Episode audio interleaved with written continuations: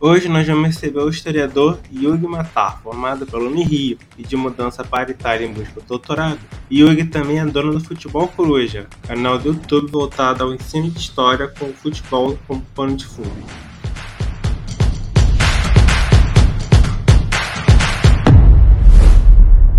Eu vou aqui tentar, tentar conversar sobre o trabalho do Yugi, canal dele, que ele tem o canal do Futebol Coruja, e para começar, e também fazendo a pergunta mais básica de todas, por que escolher o curso de História? Olha, foi, na verdade, foi um pouco ao acaso, te confesso. Eu sempre fui bom em história na escola, mas também sempre fui bom em matemática. Eu tinha prestado, na real, economia na UFRJ. Só que aí, na prova específica da UFRJ de matemática, eu, ah, gente, não vou querer ficar vendo números pela minha vida inteira, não. E aí, por sorte, no Enem não precisava escolher, né? E aí, quando saiu o resultado do Enem, eu estava pensando em jornalismo e história. Aí minha nota entrou para história, acabei entrando em história. E aí eu entrei em história nem pensando em futebol, porque eu gostava muito do Renascimento italiano e do da Revolução Francesa. Então você fez o curso de história e vi pelo Lattes chegou a trabalhar com o estudo de Maquiavel. Achei interessante, porque Maquiavel não tem nada a ver com futebol, são temas sem qualquer ligação. E vendo a entrevista que você deu pro Aqui se faz história, que ao fazer a troca ocorreram alguns problemas. Como é que foi pular do renascentismo, que é um tema que o pessoal curte muito estudar, e começar a se especificar em futebol? A mudança, na real, foi mais uma necessidade de vida, porque eu entrei no mestrado no ano seguinte do golpe da Dilma, né? E o Temer diminuiu as bolsas de estudo. E eu não me classifiquei na, na lista, na posição das bolsas de estudo. Eu acabei tendo a necessidade de trabalhar em shopping. Eu não estava conseguindo muito lidar com todas as questões de Maquiavel do Renascimento Italiano, ao mesmo tempo do trabalho no shopping. E como o futebol é algo que eu consumo naturalmente, por espontânea vontade, teve uma conversa com meu orientador e ele entendeu e a gente resolveu mudar para o futebol. E aí foi o problema de enfrentar né, os professores da própria faculdade, né, que tinham me aprovado para eu estudar outro tema.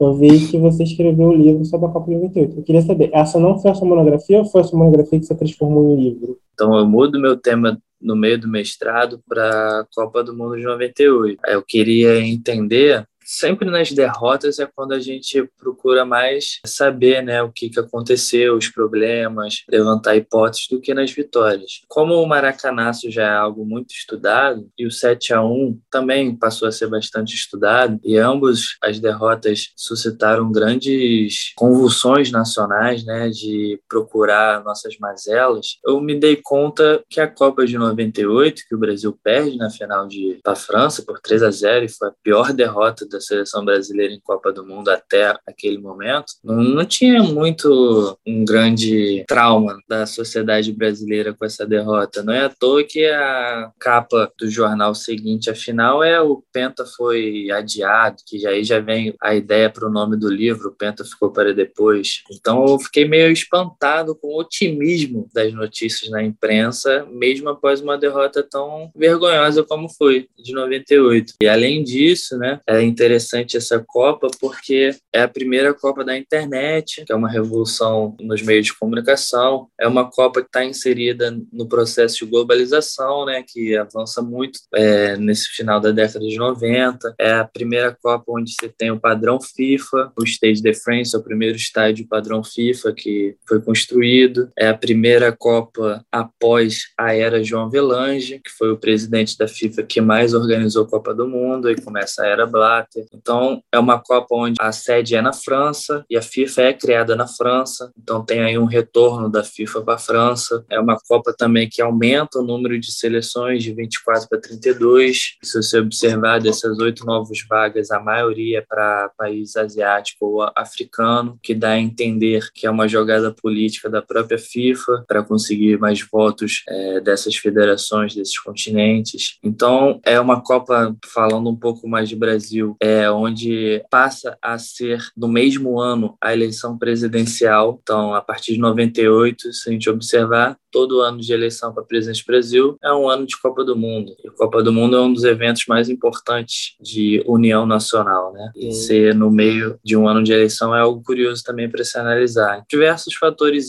foram me fazendo decidir por esse tema sobre a Copa do Mundo de 98 e analisar a sociedade brasileira inserida nesse contexto. No seu livro, você aborda que a seleção brasileira de 98 tem nos jogadores a representação de algumas características da própria sociedade brasileira. A malandragem de Denilson, que fugia de concentração, e o estilo autoritário do Dunga, chamado de xerifão, são usados como exemplos. Você acha que ainda há como fazer essa correlação com as últimas seleções, como a convocada em 2018? Você ainda vê a presença dessas figuras entre os jogadores? Copa de 2018. Olha, eu te confesso que eu acabei me desligando da seleção brasileira um pouco, é, desde 2006 mesmo, aquela bagunça que foi. Mas a gente pode pensar na figura do Neymar, né? Que o, Neymar representa muito a sociedade brasileira, né? É uma pessoa que não gosta muito de ser criticado. Sempre quando ele faz gol, tem alguma conquista, ele, em vez de comemorar, ele vai para a câmera para é, criticar quem o critica, né? Fazer sinal de silêncio. Ele é bem mimado, né? Agora, a questão de alguém meio autoritário. Autoritário é o modelo da seleção brasileira, né? Da CBF, que o Tite está inserido.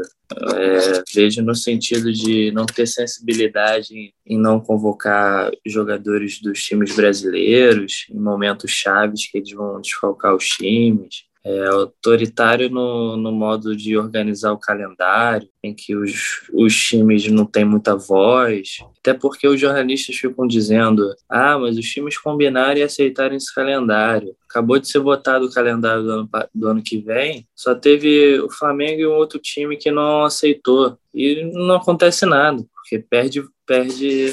Foi a primeira na verdade, foi a primeira reunião formal que a CBF fez com os times sobre calendário. E se os times forem à frente no sentido de bater de frente, não aceitar mesmo, a CBF tem o poder de desfiliar esses times dos campeonatos. Então, a estrutura da CBF em si é autoritária, né? E não, não vejo um jogador nesse estilo em campo como o Dunga foi em 98, Felipe Melo em 2010 e etc.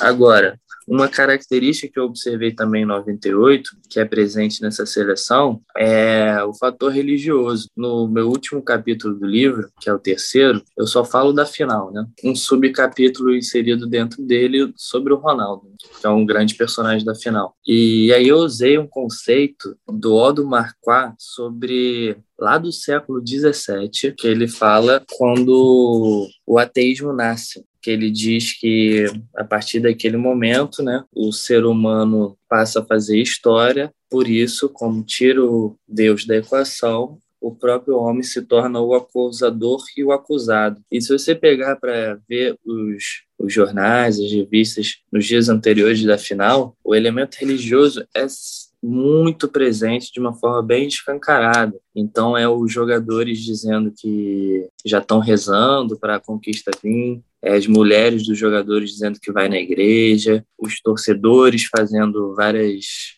bênçãos, várias rezas, é, são a própria imprensa chamando o Tafarel de santo, chamando o Ronaldo de herói, e o herói nada mais é que a ligação de Deus com, com o humano, né? O herói faz essa mediação. E se eu não me engano, eu encontrei só no jornal o Globo, acho que foram 19 menções a esse lado sobrenatural nos três dias ou quatro dias que antecedeu depois da semifinal, né? Que passou contra a Holanda até o jogo da França na final. E, obviamente, né, declarações que Deus é brasileiro, aquelas coisas. É. Só que aí, quando o Brasil perde a final, todos os jornais no dia seguinte não falam mais do elemento religioso. Então, onde é que está Deus, né? Se Deus era brasileiro, se todo mundo era santo, não sei o quê, por que o Brasil perdeu, né? E aí eu uso esse conceito do ateísmo, que a culpa cai em cima dos homens, que o homem é o único culpado. E aí a imprensa instaura né, um processo tribunal de procurar quem é o responsável por 98. Horas vão apontar o, o médico, o Lido Toledo, horas vão apontar o próprio Ronaldo, horas vão apontar o Zagallo ter cortado o Romário por ter escalado o Ronaldo naquelas condições, e depois vão acabar apontando para para Nike, que vai ser o bode expiatório, né? Que vai virar até uma CPI no Congresso Nacional, que por sinal o Eurico Miranda na época era deputado federal e ajudou a CBF nessa CPI da Nike, que também investiga a CBF, né? O contrato da Nike com a CBF e o contrato da Nike com o Ronaldo, que foi investigado. E o Eurico Miranda ajuda, né? Essa CPI se tornar em pizza. Então esse formato, esse, essa característica religiosa na sociedade é, é muito latente hoje em dia ainda, né? Uhum. A gente vê a quantidade de deputados sendo eleitos falando de religião. A gente vê os próprios jogadores brasileiros, quando fazem gol, levanta a camisa e tem alguma coisa escrita Deus, Senhor. O próprio Neymar com aquela faixa, 100% Jesus. Então tem características que são meio penenes, né, ao longo do tempo. E você acabou criando o Futebol Coruja como uma forma de espalhar o conhecimento acadêmico sobre futebol de maneira mais didática, não foi?